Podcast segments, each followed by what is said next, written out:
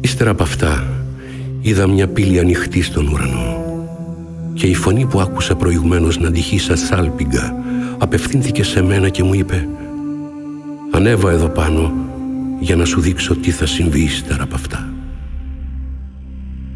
Αμέσως τότε με συνήρπασε το πνεύμα και είδα έναν θρόνο στον ουρανό και κάποιον να κάθεται στο θρόνο.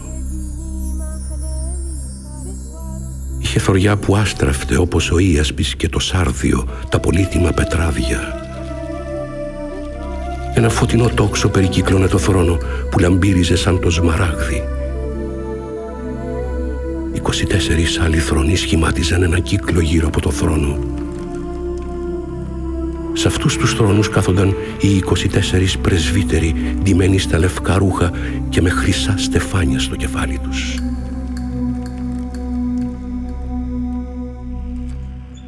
Από το θρόνο του έβγαιναν αστραπές, φωνές και βροντές και μπροστά του έκαιγαν 7 πύρινες λαμπάδες, δηλαδή τα 7 πύρινα πνεύματα του Θεού.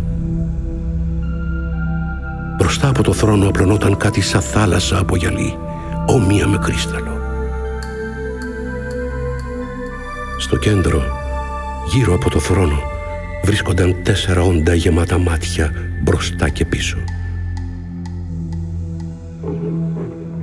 Το πρώτο όν έμοιαζε με λιοντάρι, το δεύτερο με μοσχάρι, το τρίτο είχε όψη ανθρώπινη και το τέταρτο έμοιαζε με αετό που πετάει. Καθένα από τα τέσσερα όντα είχε έξι φτερούγες και όλα τους είχαν παντού μάτια γύρω-γύρω και από μέσα. Τα τέσσερα όντα έλεγαν ακατάπαυστα μέρα νύχτα. Άγιος, Άγιος, Άγιος είναι ο Κύριος, ο Θεός ο Παντοκράτορας, αυτός που αληθινά υπήρχε, υπάρχει και θα έρθει. Όταν τα τέσσερα όντα δοξολογούν, ενούν και αναπέμπουν ευχαριστία σε αυτόν που κάθεται στο θρόνο και ζει παντοτινά. Οι 24 πρεσβύτεροι πέφτουν μπροστά σε αυτόν που κάθεται στο θρόνο. Προσκυνούν αυτόν που ζει παντοτινά, αποθέτουν τα στεφάνια τους μπροστά στο θρόνο και λένε «Σε σένα ανήκει Κύριε και Θεέ μας η δοξολογία, ο ένος και η δύναμη, γιατί εσύ δημιούργησες τα πάντα.